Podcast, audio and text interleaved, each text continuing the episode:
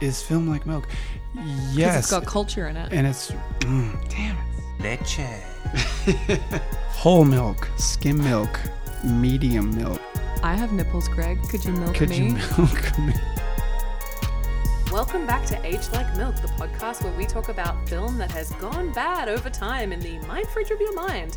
I am one of your hosts, Paris Herbert Taylor, and with me, thankfully, beautifully, luckily, is my BFF and the bald extremo, David William Rogers. The male model himself, David William Rogers the first. Wow.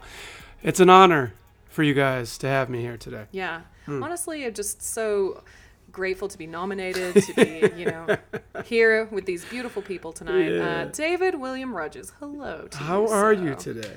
Very great and extremely great because we are talking about a film that I love. Feels like an autobiography at times. David, what film are we doing this evening? The film on the menu this evening is The Devil Wears Prada, 2006, directed by David Frankel. Writing credits Aline Brosh McKenna, who did the screenplay, and the novel by Lauren Weisberger. It stars mm-hmm. Meryl Streep, Anne Hathaway, Emily Blunt, Stanley Tucci. Some, I, I was gonna go for a rhyme there, but Oh, all I had is all I had is like coochies, and I didn't want to go there yet, just Oh. yet. But like yet. Adrian, Adrian Grenier, um, just a just kind of a stacked cast, just in general, Yeah. and then there's a bunch of like peppered like cameos throughout as well. Exactly. Now, first question Did you ever see this movie in your life before it came up? I have never seen this movie in my life until this came up, so I'm glad we did this film. Um, it's something I just think wouldn't be- just watch, right? For, for right. And because you've yeah. never, I think because you've never seen the film, you should do the synopsis. Give it, give it to me. Oh, What do you think okay, because it, about? it is your turn, but I like this. I like the way this is going. Okay, well, All right. there's no such thing as turns in the ether of life, so it's True, just, you know. or the podcast realm. So here we go. All right, so Devil Wears Prada. You have this young up and coming woman, Andy Sachs, played by Anne Hathaway. She just graduated from what is it? Not Northwestern, but yeah, it is um, Northwestern. is Mhm. it? Okay, Northwestern. That's in, that's in Illinois. So, all right. So she graduates and she's living in New York and she wants to. Um, she's interested in journalism. She wants to be a writer, but she's throwing her. Um, you know, her resume's out there, just seeing what sticks. She gets an interview at this publication called Runway. She goes in, she meets with Emily Blunt's character, who's named Emily. So that was easy for Emily Blunt. She really had to. She was like, "What's my character? What is my exactly. What's the character?" essence of Emily? Um, and she meets with her. She kind of gets shit on. She's like, I don't know what you're wearing. You're never gonna make it in this. You don't even know who Meryl Streep's character is, uh, Miranda. And like, what Miranda you, Priestly. Miranda Priestly. What are you even doing here, basically? So she meets with Meryl Streep, Miranda, and she kind of is like, "Hey, I don't really know too much about this or that, but I'm a hard worker. I'm smart, and like I won't let you down, basically." So mm-hmm. Meryl Streep takes you know a chance on her. The last couple Emily's, as they call her, the assistants, um, just all kind of washed out. They didn't make it happen. So Miranda's character, Meryl Streep's character, Miranda is very demanding, and what she wants, what she wants, what she wants. You can't ask her any questions. Um, she kind of berates you a little bit. She never really raises her voice. She just has a lot of power. Very influential in the fashion industry. So. Fast forward, Anne Hathaway starts to come into her own in this position. She starts learning the ropes, um, gets a little swag from Stanley Tucci's character, uh, Nigel, and she's trying to figure out if she wants this life for her or if she wants to go back journalism, right? Um, she's kind of got you know, at odds with her friends and her boyfriend, who's kind of like saying that she's changing. And so at the end, she doesn't stay with Meryl Streep in the fashion industry. She goes to write again to be a journalist. And um, yeah, Meryl Streep's a little upset, but she's happy with what Andy did for her. And she Okay. was a successful assistant. So there's a lot in this movie with the workplace, fashion industry. Um, I want to talk a little bit about uh, her support group with her friends and her boyfriend. Um, so I thought that piece was pretty interesting. I thought the acting was great. Meryl Streep, as usually, crushes this. She was uh, nominated for an Oscar uh, for Yep. this. And yeah, all around. And there's a ton So- of ton of fun facts that I, I looked up in this. You know, well. this is based off a book, right? based off a book. Yep, and that was written by So- uh, Lauren Weisberger.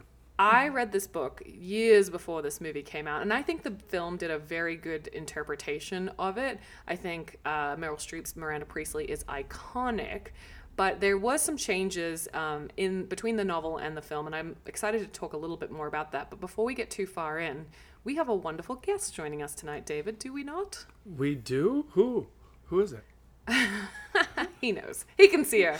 He can see her face. Uh, her name is Nicole Simons. Welcome, Nicole. Thank you guys for having me on. Um, I'm David's soul sister, um, sister from another mister. We are comm majors, and I too did a little bit of childhood catalog modeling, if you want to call it that. Oh. So we're all models here. Um, Yeah, exactly. Um, and Nicole chose this uh, movie to discuss. Nicole, what is your attachment to the film, if you don't mind us asking? So it's great. I can really relate to this film because I have been an assistant before, done lots of assisting, um, have assisted lots of children within the last this pandemic year, and right now I am currently an assistant to the ex editor in chief of Teen Vogue. So it's all Yes. you know. This movie just- Very yeah, relevant. very relevant. Yeah, hits close to home. I also have been an assistant for many years, and I think anybody who has been an assistant watches this film, and it's a little bit too close to home sometimes, depending on the boss that you have. But mm. let's talk a little bit about, you know, who you work with now, and like, what is your day to day assisting someone of sort of Miranda Priestly level, but obviously not as uh, mean or crazy. So right now, honestly, it is pretty wild. So, um, I mean, I've got kind of a backstory on her. She was the youngest editor in chief that um, Teen Vogue's ever had, or really just kind of Condé Nast in their entire publication. Um, first woman of color. So, kind of her coming in was very groundbreaking, and she kind of broke down so many like stereotypes in the industry and what typically I feel like they'd previously talked on Teen Vogue, or just focusing on beauty, um, you know, makeup, the fashion, and she kind of brought, it, brought in a lot of politics, feminism, and just kind of big social issues and topics that maybe at first was controversial if people thought, you know, that is this what teens should be focusing on, but she really shook up the industry, which you know it's really fun to work for a person like that. But um, after she had actually walked away from Teen Vogue to kind of pursue her own thing, she has wrote a book that is New York Times bestseller. She is a host, a co-host on the show The Talk that's on CBS. She is also a judge on Project Runway, and honestly, her brand is just getting bigger and bigger. She just most recently did a masterclass with Yes. yes, I with was watching Scott We have ties Boy. We have ties to Masterclass. Yes, my ties. my love Yes. is uh, a editor at Masterclass, and I just saw the Instagram ad for it, and I was like, "This chick is amazing." Oh, yeah. it's- I, I it's watched been a everywhere. few parts of it. Yeah, Yeah. it's, it's Yeah. really interesting. Um, just Yeah. her mindset and how It's she- also yeah. interesting because she, I feel like, was probably when was she the editor uh, in chief for Teen Vogue? Because I feel like it was just after this movie, right? No, not for Elaine. It was closer, I think, to 20. five I'll or have to double six check, years ago? 2015 is when Okay, she had so- started. Yeah. So, she kind of went into like, it was really crazy. I think she was a little Obama, but then she moved into like almost more, it was also like the Trump era for them as Mm-hmm. well. So that's why Mm. even going harder into like politics and all, it was, it was very heated but um i know she basically with her as the editor in chief they sold like more copies than they ever had of teen vogue so it was Wow. extremely it was popular and it, it's just kind of funny when it kind of beats that stereotype like oh girls aren't going to be interested in this and then it, it really blew up. Like they never had better numbers. Um but yeah but it's insane working for her now just because this woman is so busy like she'll tell you but she has so much going on. I feel like if she's not filming a tv show she has a brand deal of some sort filming with other people doing writing still in editing. Um, she now is working with an online publication called In the Know, and they've had some really good cover stories and people, and yeah, so it's it's just it's pretty amazing. And she heavily, I feel like, has been working with like it's like Gen Z is this main consumer for her and it's been so far it's it's very exciting. It is crazy this, you know, the whole fashion industry, but I mean, it's nuts. I feel like from the time she had started, when I had started kind of getting into it in like 2013, it's a, a pretty big jump, but I know watching this movie, I, I honestly feel like there are, are so many truths. Like Totally. to to what I, I'm I'm not gonna. It's kind of funny because I was doing a lot of like research, just kind of after see people's opinions who work in fashion, like on the movie, and I feel like a lot of people were kind of like, it's this isn't really what it's about. Like fashion's not currently like like this, or like people really don't get that dressed up, or like I feel like kind of the toxic culture that's involved, but. Weirdly enough, I feel like that movie was very much like the experience that I had had in fashion and that's another reason why I feel like I love working for Elaine, just because you know I just feel like the industry for so long is like this is like the way things have to be, and she really came in like thing it doesn't have to be like this anymore, and people are ready for like different conversations that you know than just telling you know girls makeup tips and assuming that's all Totally. they all they're interested in. So I I'm very grateful for it. She's an amazing mentor, and it's wild the amount of success she's had at a young age, and really inspires me that, you know, I think working for people in the past, when you're working for white men or anything, when you know you see yourself like, oh, I want to be in your position. They've only seen people like them. For her, it's cool working for a woman. that I feel like in me sees herself. When you know, when she was 26, she was already like a beauty editor for Vogue, and then when she was 27, she was editor in chief. That is wild. That is insane. Like how So young. wild. Yeah. So. Hey everyone, I'm Elaine Welteroth and I'm the editor in chief of Teen Vogue. I spent over a decade building a career as a magazine editor. It's really scary to walk away from that. I looked up one day and realized that I had more dreams. But bringing it back, Nicole, mm-hmm. so obviously you're assisting this woman mm-hmm. who is like kind of an icon and kind of like the first person, you know, to really break down a lot of walls and to mm-hmm. break down a lot of um, assumptions about like the fashion industry and stuff like that. And you mentioned, you know, working with a female boss is so interesting. What did you think of the female boss dynamic in The Devil Wears Prada? I mean, I, like honestly, watching it makes me stressed out. Like, I like Right. I have an internal like I'm like, oh my god, like I need to go get her this book right now. Like I'm about to get up. I it's it's crazy. I feel like I'm related with it on so many points where I feel like this is so many of my past experiences that I mean I I feel like anyone who's been in the assistant realm has dealt with I feel like a boss who the expectation is so high that there's like oh it's realistic that you know in a like storm in Florida that you can You would somehow magically get me a plane to appear in 30 minutes and Or the you know. or the best was um, she wants the Harry Potter book that has The not been published for her twins. Yeah. And she like pulls it off. But like that's a totally reasonable request in the movie in Miranda Priestly's mind, Yeah. right? and I think with that too, it's just like the normalization of this kind, almost like a toxic relationship between the boss and like assistant. Like I, I feel like the best bosses I've had in my life, it's like instead of like I'm above you and like you, like you stay below me, it's like we work together as a team and like we walk together. And at the end of the day, and like I mean, talk like Elaine too. She's made a huge point of this. It's like I wanna, I want to uplift every person around me, and I think That's she holds true to that. Where you know, what's the point of like kind of getting someone in if you're not training them, hopefully for something like bigger to move up and really zone in on like what their talents are. So you know, I mean, you see her just kind of doing really crazy tasks that kind of uh, sometimes ha- just have nothing to do with like you know learning but then again i feel like it, it's nuts but then again all the tiny weird skills i've learned through assisting or having to do crazy tasks last minute but honestly it really gives me like a form of ptsd where it's it just i agree I it hits mean- too close to home They say in the film, they keep saying like all these people keep saying Mm-hmm. to Andy, um, Anne Hathaway's character, like a million girls would die Mm-hmm. for this job,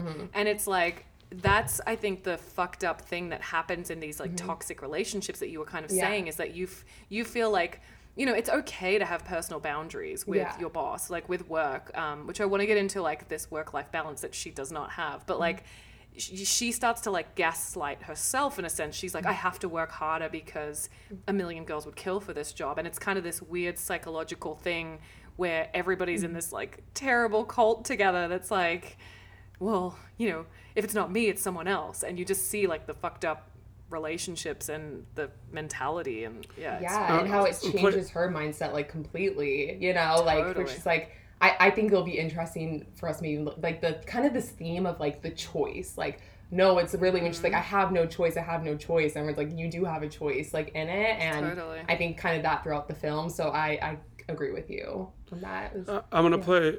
Well, I'm gonna play the devil's advocate a little bit. So the devil's advocate? yeah. So what really was that bad that Elaine did? Or right? Or um that Oh, Elaine, or do you mean Miranda? Like like to, to make you work to make you do a bunch of tasks, Nicole. Right? That's what I'm kind of getting Mm-hmm. at. So like for daily or or is it just normally like hey um, it's just we're really busy. We gotta keep going.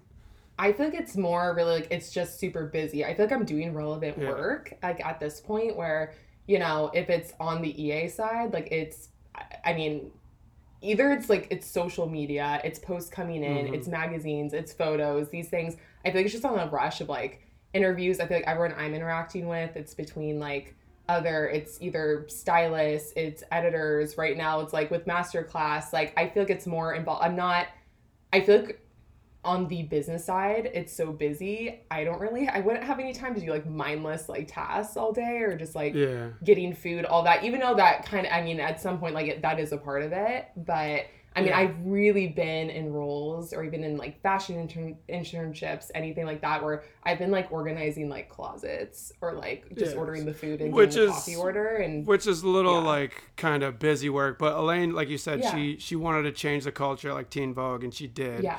and it didn't have to be that kind of work relationship where that was a little more toxic and then you also said she's coaching you up which is amazing too she wants to have you better yourself but Yeah. and then comparing that to like a boss like uh, miranda, right meryl streep's Mm-hmm. character um, i i do kind of get it she is a little toxic but Mm-hmm. this task that she has doing might be some busy work, Mm-hmm. the coffee and throwing the coat, and you can't ask me any questions and do this, Mm-hmm. do this, do this, and with no, you know, background information, especially on Anne Hathaway's first day. But um, as far as like the workplace goes, if it's that great of an opportunity, um, I wa- and I want to get both of your perspectives. Like all the stuff that she had um, Andy and Hathaway's character doing. If the light was at the end of the tunnel where I'm going to be super successful, would that year or say a year and a half, two years where she'd have to go through that, would that be worth it to you two, or would you be like, all right, this is enough? I see. I don't think David. David, have you ever worked as an assistant to like a high-profile individual? no, no. I've, Okay, well, so I I've ha- been, I've reported to, but I always had But my no, own job. assist, assistant is like a. I'm just talking Nicole about the will tell you movie though. Just this. I know, but not- I, yeah. but I, c- I don't think it, like I put myself in Anne Hathaway's shoes and Andy's shoes, and the short answer for me is no. No amount of emotional um, abuse and stress is worth any kind of success. And maybe that's just because I'm a little older now, and like I've had assistant jobs. I used to work for a woman that like re- gives me Miranda Priestly vibes. I can mm. tell you for a fact that like it just grinds you down to your.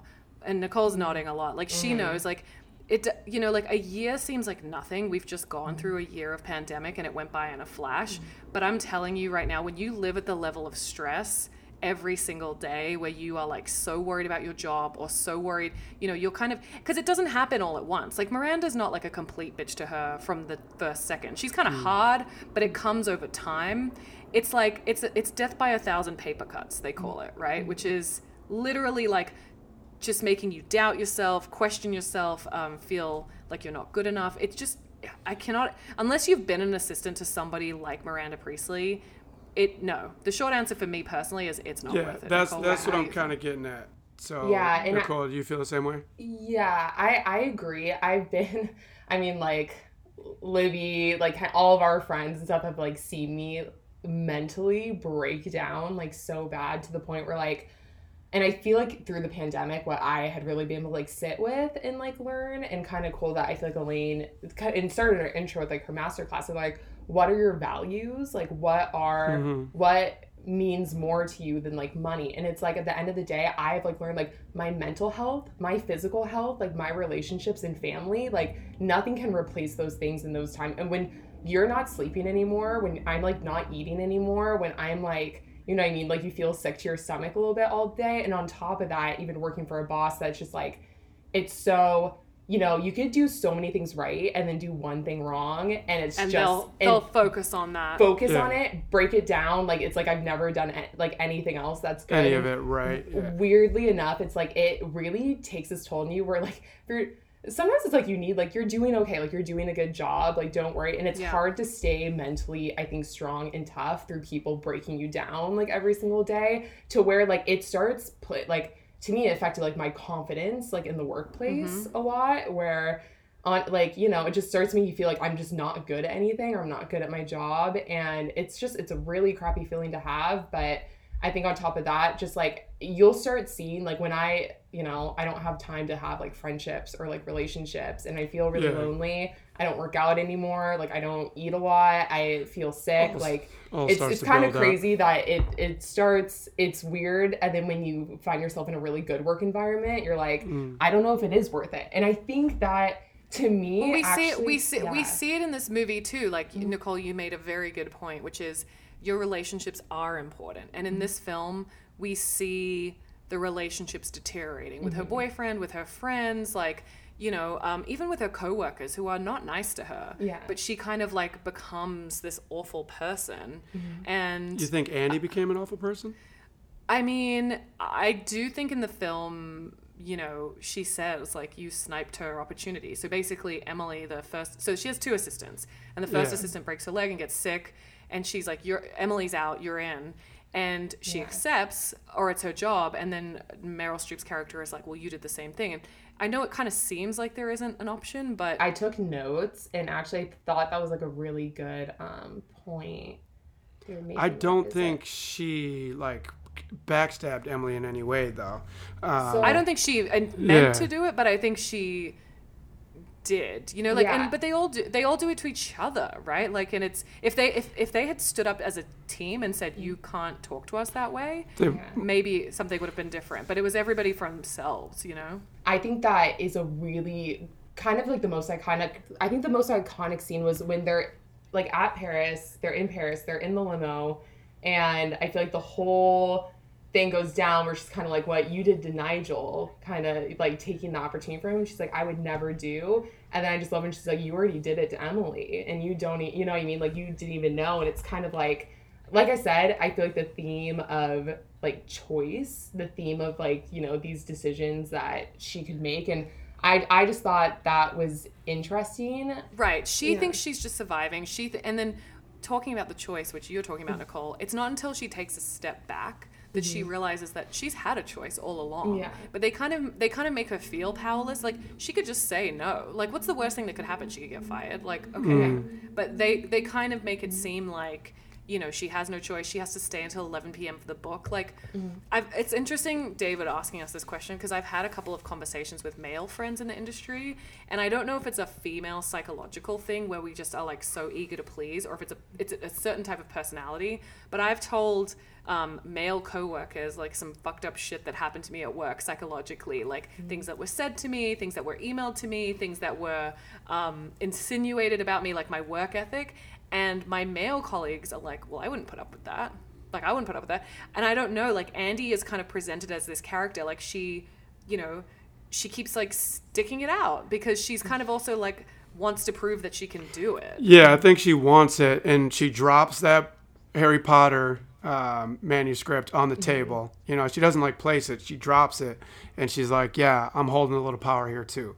Like anything else you need, like, oh, the books are on the train with the twins on the way to see Grandma. What's up? She's stepping into her power at that point, but like right before that, if you guys remember, she's about to quit. She's like, I'm gonna get fired. And then this one Yeah. guy calls in and was like, I've come through for you. Mm-hmm. Yeah. So she is kind of smug about it, but also like the emotional highs and lows that she has to go to to get to that point. Mm-hmm. You know? I mean, first of all, it's an unreasonable fucking request. If someone wants a book, like if you guys remember in 2009, Harry Potter was like Yeah. the thing. I was like, Miranda this was is not real. testing her This is though. not- Mir- She didn't do that. Yeah, well- I don't think she did it for any reason. She Andy let her down previously, and then Right, Miranda comes up with this fucked up task for her to do. You also said in the beginning it's a power play. It's totally a power play. The way Mm-hmm. that this character has people around her reacting is mm. total power trip. You can get the same amount of work done without everybody being at a level 11 panic 24/7. It's Yeah, just not stressful necessary. environment. Yeah. She's mm-hmm. doing it because it makes her feel in control, and we see that Miranda Priestly's character has a fucked up home life. Her husband, second husband, is leaving her. She has these two creepy twins, which gave me um, was that horror movie we did, David, with the ones on the tricycle? Was, was Uh, The Shining? Yeah. Shining, yeah. the total The Shining vibes with their little faces poking over the railing. So it's almost like she's, and you see this a lot in fashion and entertainment, like people who have like maybe problems at home pour their stress into their work lives. I think. Yeah. So And- that's what I think. That's what. Or do you think it was vice versa? Um, that Miranda's work s- caused the stress because the husband even says that you're always on the phone or we always you always got to go to some event and you're never really around. So and then you see that vulnerable moment where he files for divorce. Miranda and Andy are in the room in Paris and she's breaking down a little bit. And you see a little bit of humanity. And she's talking about the mm. twins losing a father the- figure. And he's like, Yeah. Andy's like, do you want to take a break? Like, we don't have to do this or that. She's like, why on earth will we not go to the event or have mm-hmm. the event? Like, carry on, go do your job. I mean, you have to remember, like, work, workaholic, workaholism. I don't know what it's a it's a real thing. Like, it's an mm-hmm. addiction in a sense, and you can. I mean, they do say throughout the film, like, she's the best in the business. She's so good. Blah blah blah. Mm-hmm. And I'm sure she is. But like, as we know from Elaine. You can be a hard worker and put out an amazing thing and not be a complete asshole. Like it's just, you know, Part of it Go is ahead, her David. protecting herself, though, too. So if if the culture that Miranda came into uh, was Mm-hmm. cutthroat, and that's kind of what I want to ask you to uh, as well. If you knew a little bit about the fashion industry, and I, um, if if it's cutthroat and you always got to worry about someone coming for your job, and mm-hmm. that's how she feels she has to be. I think that was part of it too. Like I got to be on this razor's edge. I got to have this chip on my ch- shoulder constantly. She even says like mm-hmm. no one can do what I can do, and mm-hmm. she set it up so that one other designer or um, editor got a different job so she could keep hers. She, she Yeah. basically plays chess, and she gets like so. There's they're thinking of replacing her with the Vogue editor, or sorry, it's From not Vogue, Paris, although it is uh, actually France. the runway editor from France. She swipes it to Nigel's job, and Nigel, she now, sh you know, Nigel's like she owes me. Um, I wanted to say this. I don't work in the fashion industry, but I work in entertainment. I think what we're talking about with this film is a world pre Me Too and a pre time pre Times Up. Yeah. So, David, you kind of insinuated it, this, but like, if someone is raised in a culture where this is just the way bosses act, they are mean to their assistants, they torture them, blah, blah, blah. I was tortured, and then when it's your turn to be the boss, you're tortured. Like, that's mm-hmm. kind of how it sort of was in film and TV, anyway, from what I've seen, and I'm sure it's the same with fashion, Nicole. But post Me Too and post like the internet and people sharing this information more widely and with like, you know, recording devices and stuff mm. like this, like people are more cautious, but also people are realizing like the people that got shat on, like if Anne Hathaway's character continued on in fashion and she was now the boss, like that's the us, right, Nicole? Like we don't want to be assholes to our assistant. We want to mm. be like Elaine, where we're raising the next generation, mm. right? Changing Well, the tell me- disrupting the culture. Right. And mm. Nicole, you've you've been more in fashion. Have you seen a shift since, you know, 10 years ago? I mean, what I feel like now working with Elaine, because I feel like more, I feel like there's more like we kind of do like entertainment. But for when I was first, more like in fashion, I've seen a big shift because, like I said, when I first started out, like even in like like 2014 and 2015, when I was basically I was interning for over a year. It was I I don't know if I can like say the name at this point. I need to say. Yeah, yeah, just a larger like fashion like brand and like their editorial advertising.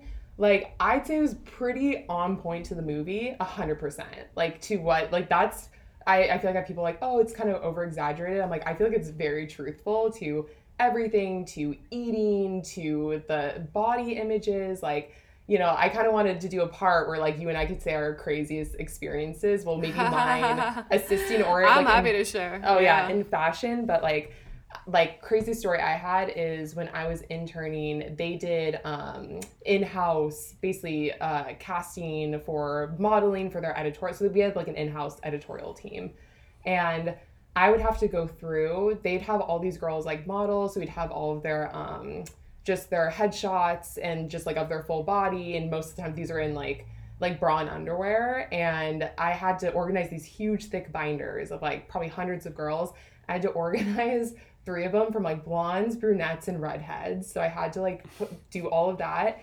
And as i'm putting these in the basically casting like writes notes for on each page for the girls. And some of these notes they were like hips too big like all this. These girls th- this was the time where like you had to be like a size zero. Like sample sizes like would not like fit me like like it was insane. And these girls are like very bony like you know bones sticking out everything. Their hips are like sticking out. Like even as a woman i'm like if this girl essentially they're saying she's like a little too her hips are sticking out. She's a little too pudgy and she's like bones literally bones and her Yeah. hips are sticking out Like, this is like, my skeleton. this- I can't do anything about Yeah. it. I can't. Yeah, I don't know. Do you want And me to like, oh, that's- get those a are her corset for my hips. skeleton? yeah Yeah. like, Yeah, Those I are the can't. I can't That- that's- shave these she's- down. yeah. She's just built that way. That's how her hips Yeah. connect to Yeah. the rest of her body. And I'm like, oh, cool. She has the hips because she's she's a, a woman who's gone through puberty. Like, of course, like I'm, I, and just that alone, I'm like, this is insane. Like the notes ripping these girls to shreds when they're all like, I mean, size zeros, double zeros, like you know, such tiny Well, I'll share- girls. Yeah, I'll share a body. I'll share a body image story from the same, and I feel like that's a great Yeah. topic to talk about, like from this film. So I was working for a woman, um, and I find that I, you know, I work for men right now, and I love them, and I feel like it's so interesting because like I'm a woman, and like all I want to do is support other women in my industry, which is film and TV. I want to raise people up. I'm always putting women forward for jobs. I'm like, you know, we have to help each other. And um, yes, so here's my story. So I'm leaving an event at a film festival, and I was working for this woman. And I was like really good at being like a door girl. I was like really into it. I was really bubbly. I'm still like find it really easy to like talk to people and you know say no with a smile on my face. And we're leaving this event, and this boss grabs me by the arm and she's like, you know, if you lost 40 pounds, you could be married to one of those guys in there. Because it was like all film, like pr- producers and stuff like that.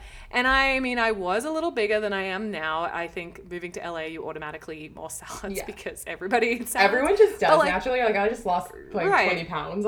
yeah. but I- but I wasn't like I was, and even if I was like hugely, you know, uh, not didn't have a healthy body, like that's nobody's business. Like health is so subjective, and like you just don't say that to someone. So in their yeah, everybody in the room would like you if if Yeah, you because were I at was this if weight. I was skinny. Yeah, okay. Right, like you know, like what if people just and you need me it, for and you I need a husband at Right. that moment, for, and it's got to be someone in that room. Like, fuck and it's got to be someone powerful, and it's got to be someone this You and that. Like you play your cards right. Exactly. You, you could be a tr- trophy wife.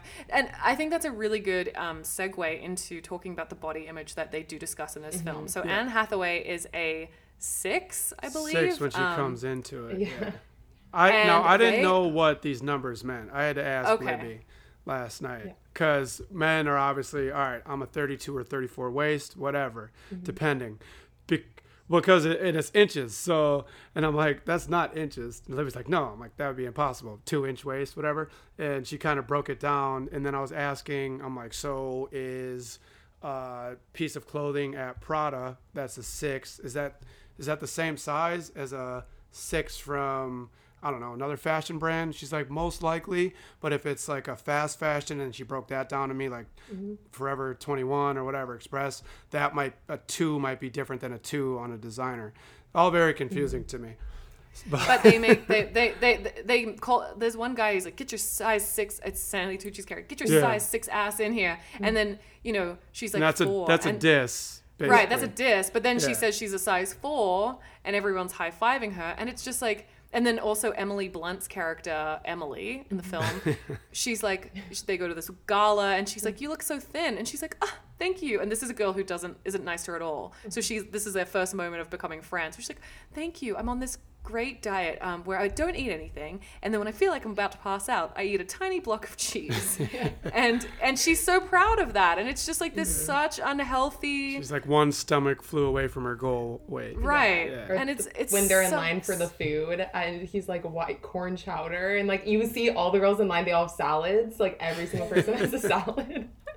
Yeah. It's it's such bullshit and like you know like I, I think now fashion is so much more inclusive like i see mm-hmm. body types in you know on the covers of magazines and in advertising that i'm like yes this is more realistic like because it used to be that girls would look at these magazines and just be like i mm-hmm. hate myself you Yeah. know Miranda And also still calls with- Andy fat at one point. yeah I mean, these are like the magazines. I feel like when I was younger, like your friends like rip out and then you put on the wall or like on the fridge because you want to look like these girls. And like that was such a part of fashion to me was this whole like being skinny, being, and I mean, at that time, it was dangerous. Like those models were like, it's like literally, it's like skin and bones. Like that was like Yeah. just, mm-hmm. and and it's so crazy with the trends, how trends just totally go back and forth where no one can keep up. But like, like the, the trends change and like now having a big ass and like mm-hmm. thick thighs is like Yeah. so But in isn't that mm-hmm. crazy how our culture is where weight is a trend? Yeah. That skinny's in and thickness is in. yeah That's kind of ridiculous. Just on the the tip. I do. Part of me just feels bad um, for these dream jobs that women. It's. I'd assume it's more women that deal with this. But you you try to break into an industry that is toxic and is like that. The culture just in general. And it's yes, you can say no. You can go somewhere else. But if that's your passion, there's that pulling you saying just stay with it eat whatever shit they're giving you because you're going to be in a good position one day to have your dream job and you'll get your dream job if you eat this so I, it's it's kind of terrible But Emily, uh, Emily never gets her dream job. Like she was. Well, we don't know that. Second ass- but we see her as Miranda's second assistant for a long time, like Yeah. assuming a year, and then a year later, now she's the first. So it's this myth too, because like you think about these industries, it's basically a hamster wheel mm-hmm. where there isn't really, you know, things get better a little bit by a little bit. But like then she fucks over Nigel, and yes, you could say mm-hmm. his job is great and amazing, but like, is he happy? No, he's miserable, right? Mm-hmm. yeah. So I think it's just again, it's death by a thousand paper cuts. It's uh, I love that other expression, like the frog in the pot, and it like gets boiled little by little. Yeah, you know, that's kind of these toxic places. Yeah. it's kind of truly how much the industry has changed probably now from then because I think at the time it'd be interesting to have this now because I think say if Emily wanted to leave, I do actually think things are getting more inclusive and there are other brand you know there's just more options. It's just like so cra- like watching this film because it's so like white dominated white I was about to say when you say when you say inclusive, dominated. you mean right? You see, Yeah. but there's there's not like really one person of color in this film. No, not sorry. Yeah, meaning like now, like now things are getting more inclusive. In this film, absolutely not. And like, I don't know if you guys kept track, even like all the male um, kind of main characters that you see in the film, like, because you know Nigel's kind of like the right hand. He's the only one who's like I feel like really praised by Miranda, and the whole the only like good job, pat on the back, like you're my right hand, you're doing things correctly. And then I think besides that, you have um, who's like the the like the uh, president of the publication was like a man, and then you have it was like the head designer was the same like James who's James James Holt. Blunt? yeah James Holt, and then you have then you Christian Christian Thompson. yeah, uh huh who's like the I think the- journalist and writer The only yeah. person of color is her friend, the female is, friend. is the friend Lily yeah hmm and and like first of all that's just not representative of new york at No, all like no. it's such a such a multicultural place but also i mean was fashion this white back in the day nicole like has it changed recently I don't I'd think say it was I'd say back even like 2015 when I was working it was very white.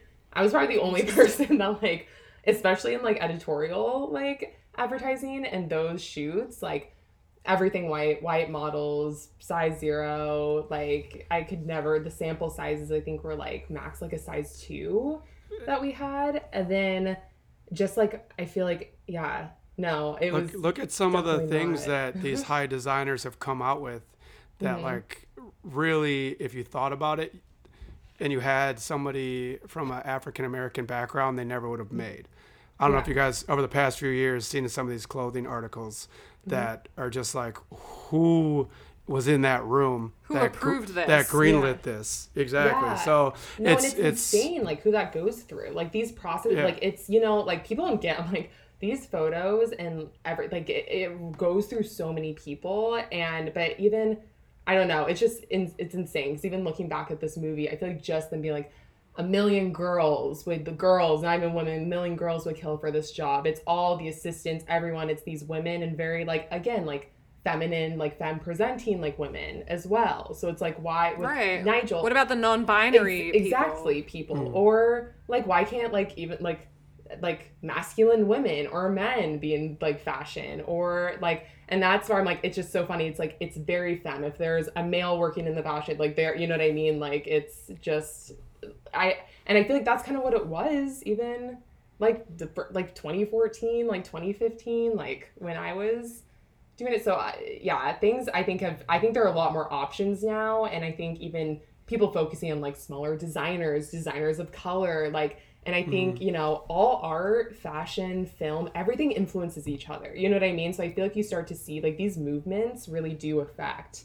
It's like a ripple effect on everything else. I do like one one piece of the movie um, that to me it's like okay fashion. I, I wear t-shirts jeans and I love sneakers right?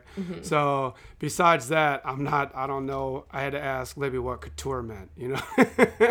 So um, there was there was a great scene that I loved that I was zero like zeroed in on it when uh, Meryl Streep explains why fashion is important and mm-hmm. art. And she talks about that blue mm-hmm. sweater. And she's like mm-hmm. you know that's actually this kind of blue. And that was this guy who brought it out on a dress. Yeah. yeah, cerulean blue. And then this guy It's did a trickled uh, down. yeah, and he did like a military jacket, and then that was trickled down, and that blue represents millions of dollars and countless jobs, and that was picked um, by people in this room For just picking you. th- for you. Yeah, so I, I love that.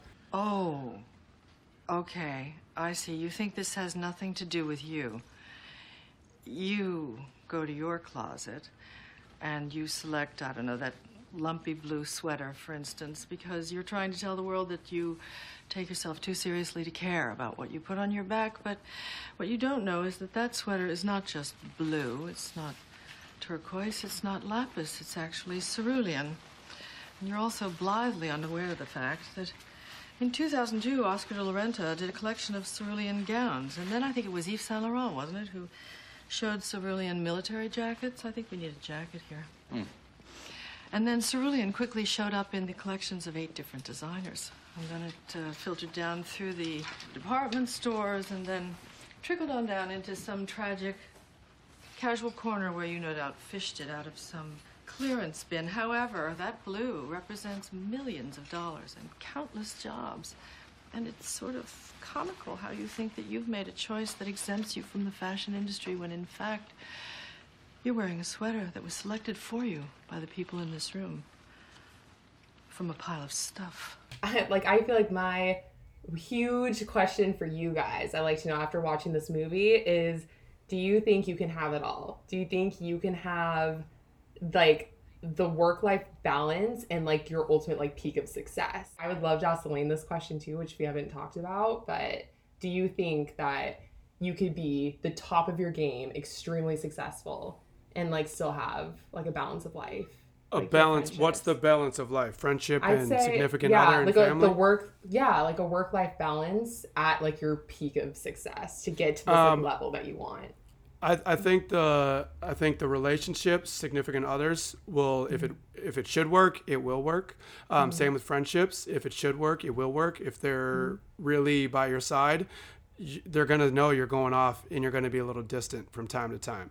Like for me, for acting, if I gotta go shoot for three four months, um, my friends aren't gonna see me.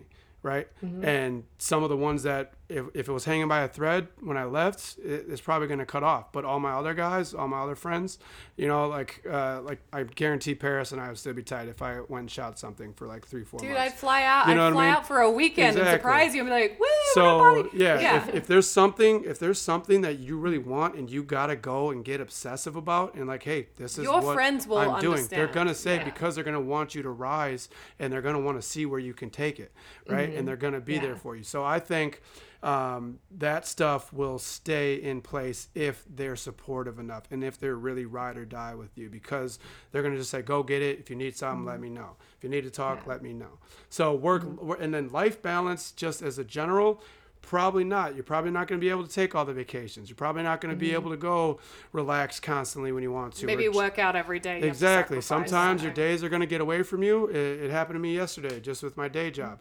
I, I wanted to go do something, eh, and things phone call, phone call, phone call, phone call, phone call. Mm-hmm. Boom! It was already you know like five, six o'clock, whatever. Mm-hmm. Um, that stuff happens. But it's Yeah. if you want that success because um, and you know like you're you're probably pretty good at it. You're probably decent at it, so it's okay for you to do too. If Yeah. it's something that you hate, you probably you probably don't want to be successful in that industry anyways. But to, to your point, I think it's two different things.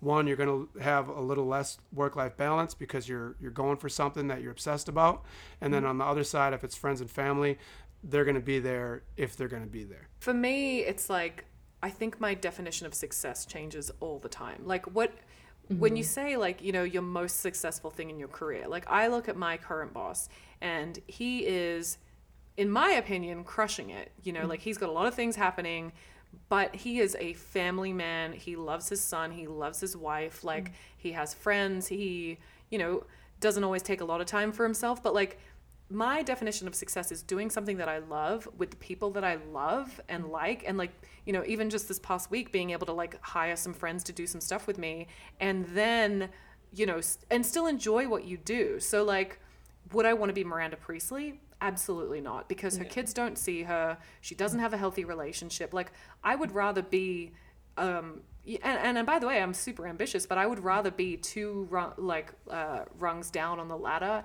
and know my kids and know my partner and just you know still get to laugh and smile. So i think it really depends. I think you can have it all if if your definition of success is you know something that means that you can. Yeah. um, and there and there are people out there who are sharks and they are top of their game but like we're all going the same place you know we're all going to end up in the same same bed or same box and uh, it's like do you want to have made millions and millions of dollars and you know be super famous and whatever or do you want to have had like a great time? So that's kind of my take. What about you nicole? I want to turn it around. It's something I think has just been like sitting on my mind for so long where I don't know if I have like the answer yet to it, but I don't know why when I think of like success, maybe that does go to like my career because I think maybe I find such a sense of like purpose in like what I'm doing every single day and I think from the people like I've seen who are extremely successful at what they do, it is constant work. Like even with Elaine, like I mean, she could definitely attest to it. It is constant. It is all day long. It is like 5 a.m. mornings to like 12 p.m. nights. And you know, it's like I feel like most of the time, like we're along for like the ride during the day together.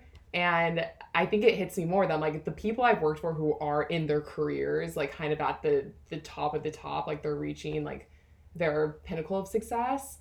It has been probably a trade off of lots of personal days, personal lives, like friendships, like, you know, doing things for yourself and like mental health, which, you know, physical, well, like, like, I mean, probably Elaine would tell you too, the amount of times where she's like, sometimes like, I get so busy, like, I don't eat. I literally forget because I'm just like going to next to She's like, oh, it's been all day and I haven't had anything to eat today. And Mhm. like, you know, recently, like, I definitely had a day like working where I was doing so much, like from 5 a.m. till I didn't get home till like 10, 11. And it hit me that I'm like, I literally had like half of a smoothie at like seven and I haven't ate today. And, you know, and it's just, but I feel like when you're trying to get there, like the people who I feel like in their career are trying to hit this like successful pinnacle of success, it is a constant. You are working all like talking to people all the Yeah. time, Nicole, networking all the time, reaching. you are and that that's, kind of person. it's hard.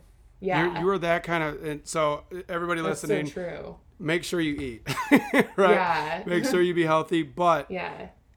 Paris is this type of person. I'm this type of person. You're this type of person. Libby is. Elaine is. We can go and we can sit there and it's task, task, task, task, Mm-hmm. task, and oh shit, I forgot to eat. Other people are, I gotta eat, I gotta eat, I gotta eat. Now I'll do a Mm-hmm. task. Now I'm gonna go do this. Now I'll do a task. Now I'll do this. You see what I'm saying? It's a mindset. It's we're putting we're not we're not even thinking about the food because we're trying to get this stuff done and we're trying to Mm-hmm. hustle and move uh, move things forward. But like you you need to be healthy. You need to take like ten minutes to breathe. Go for a walk. Stretch your eyes, yeah, get a Exactly. Move around. But we are those type of people that have. But that everybody mindset. that everybody that you mentioned, it's so interesting. We all have gravitated to LA, right? Like Yeah, I think we're all the living same in people. Like, it's for well, and that's the thing success. Mm-hmm. that that's LA and New York and a lot of these big cities, London, um, Hong Kong, Sydney, like these big cities, they attract A type personalities Yeah. because you know, like if we wanted to. David, you come from a beautiful, you know, Mm-hmm. state that's just like super chill and gorgeous. And like, if you just wanted an easy life, same with me. If I wanted an easy life, Scott and I always talk about this Yeah. we we always talk about like how uh, living in Australia is kind of living on easy mode because like the food is amazing, the weather is amazing. But no, we all chose to move to a hustle city and we've all got dreams. And so like it's interesting, you know, you named all these people, but like we've all found each other and attracted each other, you know, and we're all doing things because like living in LA is not necessarily the easiest choice, right? It's um It's not a, grind, and fantasy. it- Everyone listening, all the kids out there who want to go live out there. Hollywood you can come live here. Yeah. You and by the It's way, you can go live. You can live at the beach, but you need to make enough money to be able to do that. You know, and and everyone around Mm-hmm. you is going to be hustling because nobody. If you want to live at the beach and live in California, maybe you need to move to like Santa Barbara or Mm-hmm. you know one of these like little beach towns and just chill, and that's but, totally but valid. even those like A types they're talking about, the people that stayed in Australia, stayed in you know Milwaukee, um, uh, you know, Mm-hmm. Yeah, Oregon, Portland, Portland, right? yeah. Oregon, yeah. So they they're fucking crushing it where they're at because they Yeah. have that mindset, right? Mm-hmm. And it's just you don't have to be in LA. But it just Exactly. seems I know Like, I- it just seems. it's a it lot just of seems people like that these come cities here, bring. spe- yeah, yeah. yeah. yeah because it's it's a faster, it's fast paced, right? Um, But I, and, but I think I think I think we see a lot of people in LA that don't have the personal life. They don't have the healthy eating habits. They don't have the friendship groups, you know. And I think again, like the ultimate goal should be balance. The ultimate goal should be yes, you know. And I'm so excited to chat to Elaine and like hear yes, working from 12 till uh, 5 till 12, like that's insane. And it's the thing is you can do that for a p- period of time. But that's why so many people in this city experience burnout, Yeah. right? Yeah. And we and we saw and we saw Andy in the movie get burnt out, and Emily. Oh my God, she gets so sick, and then she breaks her fucking leg while she's trying to cross the street. But David, I'm sure you have some fun facts. You said there was some great fun facts. Yeah. Let's uh, okay. So, well, part of it was uh, a little kind of weird with Anne Hathaway. They asked her to gain and lose 10 pounds during the filming. yeah, yeah. Just to fit into some of the different pieces that she had to wear. And she said it was kind of kind of messed up that she had to, I think, first drop it and then put it back on um, during during the filming. yeah, that's kind of I don't like that. yeah, it's, it was a little weird. Um, let's see. Meryl Streep never went to Paris. Oh, So even though this movie made this movie made over three hundred million dollars in the box worldwide, right? Yeah. Um, So they they knocked it out of the park. But um, at the time, they didn't get the green light to go to Paris, and then they saw like uh, a like a fast track or something like that of the movie what had been shot. So Fox was like, all right. You guys can have a small budget. A couple people can go to Paris. So just like Anne Hathaway, um, I think the Thomas guy, Christian Thompson went, and then a small like skeleton cast and crew. So uh, Meryl Streep had to pretend she was in Paris um, for those scenes that they shot. that's so unfair. Let Meryl go to Paris. God damn. That's She why wants to like they're in Paris. That's like everyone's dream. Yeah. Everyone wants to be Lauren Conrad in Paris. Like everyone's Um, dream. Meryl Streep, uh, she almost turned this down at one point. Um, she said the offer was slightly, if not insulting, perhaps not reflective of her value at that point. And then uh, the producers doubled her fee, and she said she was 55 when she she learned that at a very a very later age to deal on her own behalf. So ask for a raise all the time. I cannot imagine anyone but Meryl Streep in this role. Me By the way, neither. it's so fucking iconic. Oh my god. so iconic. The role she's played, but like it's so crazy rewatching this film again because I'm like, she is perfection in this. They casted so well. I love Emily. I love Andy. Like it was perfect. Meryl, such a great performance. So good. Mm. Oh. So this is the part of the podcast where we do a shout out for the someone in the cast or crew. Nicole, who do you have? Oh, so the lead costume designer was Patricia Fields, but I want to give a shout out to the assistant costume designer on staying on the theme of assistants, who was Tracy Cox. So it's really insane because I looked her up. So she actually worked with Patricia Fields, who is the lead costume designer, on um uh what was it, Sex in the City on their last season. Um, and yeah, so they had worked together and then they worked together again on this movie, on The Devil Wears Prada. And it's really sad because I went to her IMDb and the only two things that she had helped assist on, it, it was Sex in the City in 2004 and then Devil Wears Prada in 2006. Nothing else ever. So Interesting. the work, I mean, I, I absolutely love the costume design there. But like I said, I feel like costumes and fashion in film especially i mean it just in itself tells a story and i think especially like i said before seeing andy's kind of evolution of not knowing who she was to kind of trying to fit a mold to like i love the end scene where she's you know going to her journalism interview and sh- I feel like she's just like she found herself, and I think you can see that in the clothes, and I think they did a fantastic job.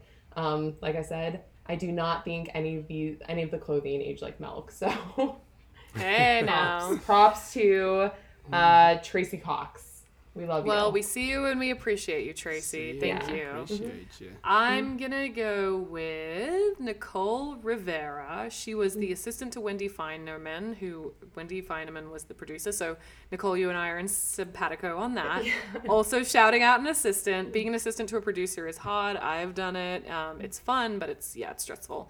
Um, but Nicole went on to become an executive on the Tom and Jerry Show. Be Cool Scooby Doo, Steven Universe, the Powerpuff Girls TV show, and Clarence. Um, so she obviously like climbed the ladder, stuck it out, worked really hard. Uh, Nicole, we see you and we appreciate you. Thank you for everything you did on this movie, um, and wishing you all the best for your future endeavors. See you, David. we appreciate you. Yeah, uh, Nicole, real quick. Um, This Mm-hmm. movie was nominated for Best Achievement in comment or Costume Design. Um, Yes, a couple different yes. things. Oscar, Mm-hmm. BAFTA, yeah. So good on you. Um, I went with Monica Barraza, who was a assistant as well on this film Love her on the same and she was yeah assistant pro, assistant production coordinator on Devil Wears. Prada. She was assistant production coordinator Spider-Man 3, What Happens in Vegas, Pirates of the Caribbean, Spider-Man 2, bunch of stuff. And then she went ahead and and pivoted on them and she has been more on the visual effects side most recently. And she's did um, the west side story vfx production supervisor and is now in post-production. Judas and the black messiah vx production supervisor That's greatest an showman. yeah. Jesus. um, She's worked on some fucking the purge huh? yeah she's she's uh she's She's been doing her it. thing. So triple frontier so it was a good pivot on her side and um, she's crushing it so you know monica we see you and we appreciate you We see you and we appreciate you, girl. Uh, thanks for your contribution. All right, kids, what do we think? Do That's we that think? time. dun that dun this dun. film- Dun dun dun. It's a hard one because I think hard. there's some things that have. So Nicole, you're the guest. You go first. What do you think? Okay. This was so hard because you of course I'm going like back and forth on this.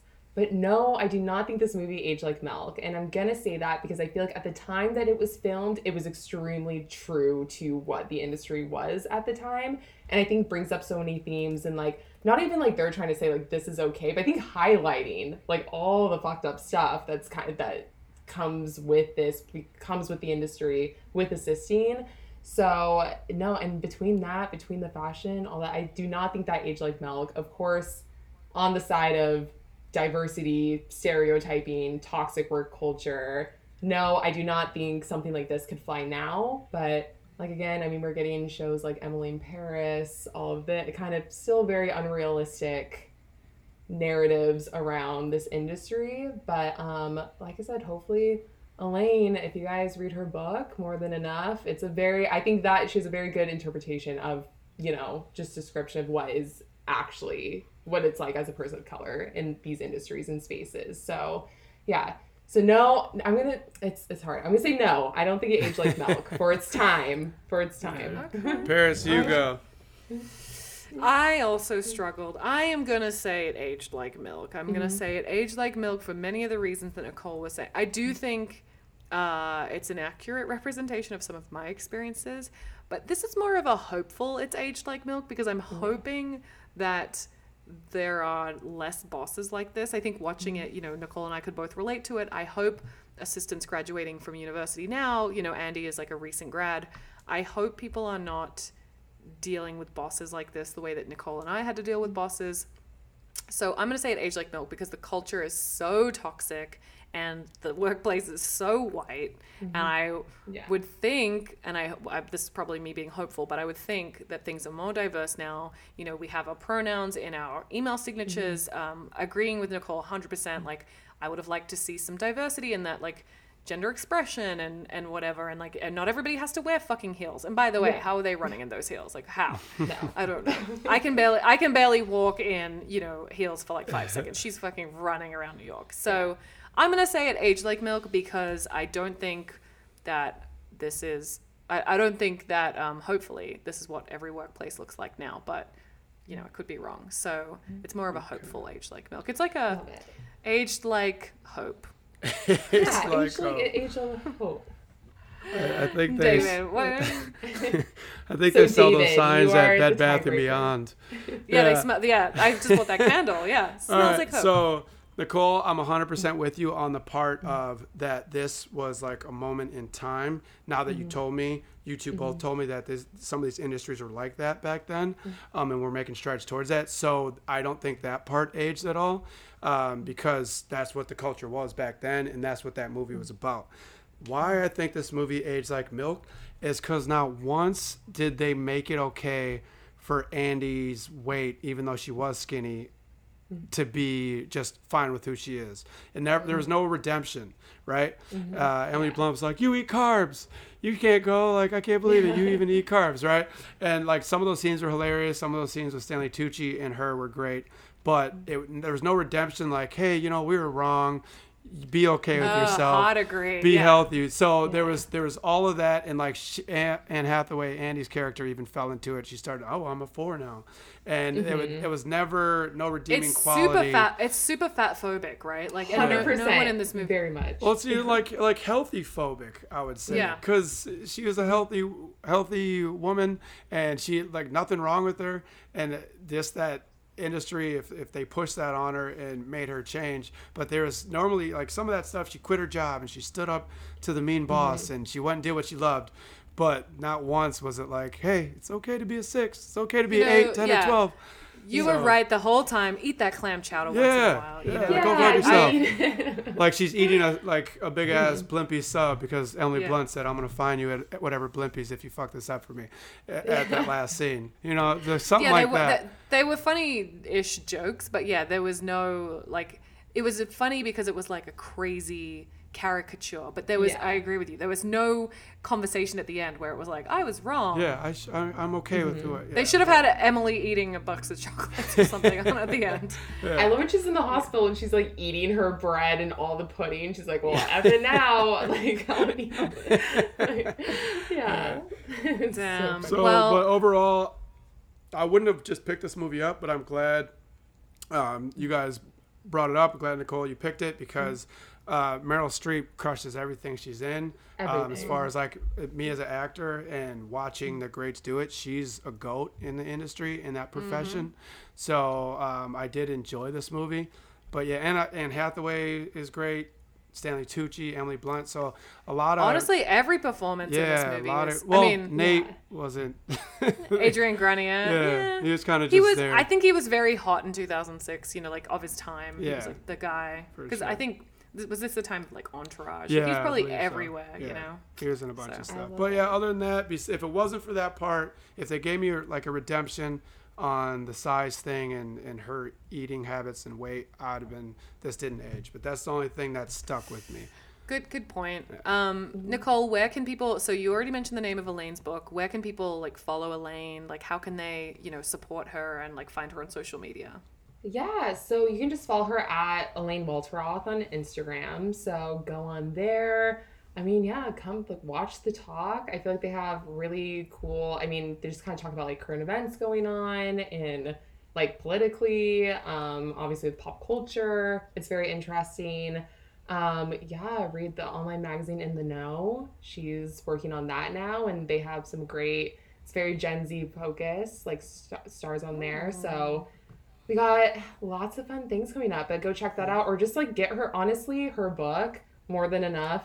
Very inspiring. You'll be feeling great. I feel like, especially after watching if you basically I feel like all we have with these films, you have like The Devil Wears Prada, you have like you know The Hills and like Lauren Conrad, you have like Netflix with an Emily in Paris, and I don't think, especially for people of color trying to be in these industries, you have very much truth or reality in it, or even kind of like the American dream. And I think Elaine's book kind of hits on like every single part of you know, coming from mixed race backgrounds, all of that, navigating your way through these industries like love and loss and kind of, you know, claiming space and spaces that typically weren't like meant for people of color and women and working your way up. So, you know, and the hard work that that took. And to me, it's just, it's very, it's very honest. If you want a very honest approach to like how this industry is and what it was and what it can be, I would definitely read the book. It inspires me, and it's fun to work for someone that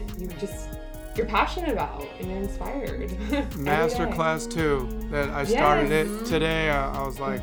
Um, like probably six or seven segments in, and I did some of the stuff she said to like write down those circles in the map. Um, mm-hmm. So it's a lot of a lot of like self improvement in your life, and it's very direct. She's just giving you game. So yeah. um, I feel like it's when, worth I, it. I mean, I I only saw the the ad for it, and it's definitely next to my masterclass queue. Um, but I feel like she's like that best friend or that like mentor that like just yeah. tells you how it is, and mm-hmm. I.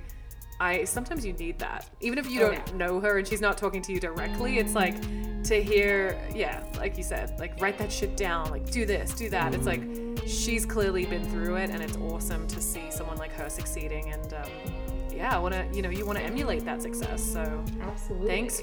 Thanks for bringing her to the podcast, Nicole. We are so excited to see what happens for you. Um, thanks for coming on and thanks for picking this movie. Yes.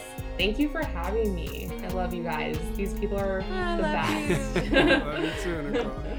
Um, well, thanks, guys. Uh, David, yes. you should probably check your fridge. And make sure that milk ain't spoiled. Because gross milk is gross. That's our show. Thanks, guys. Bye. See you.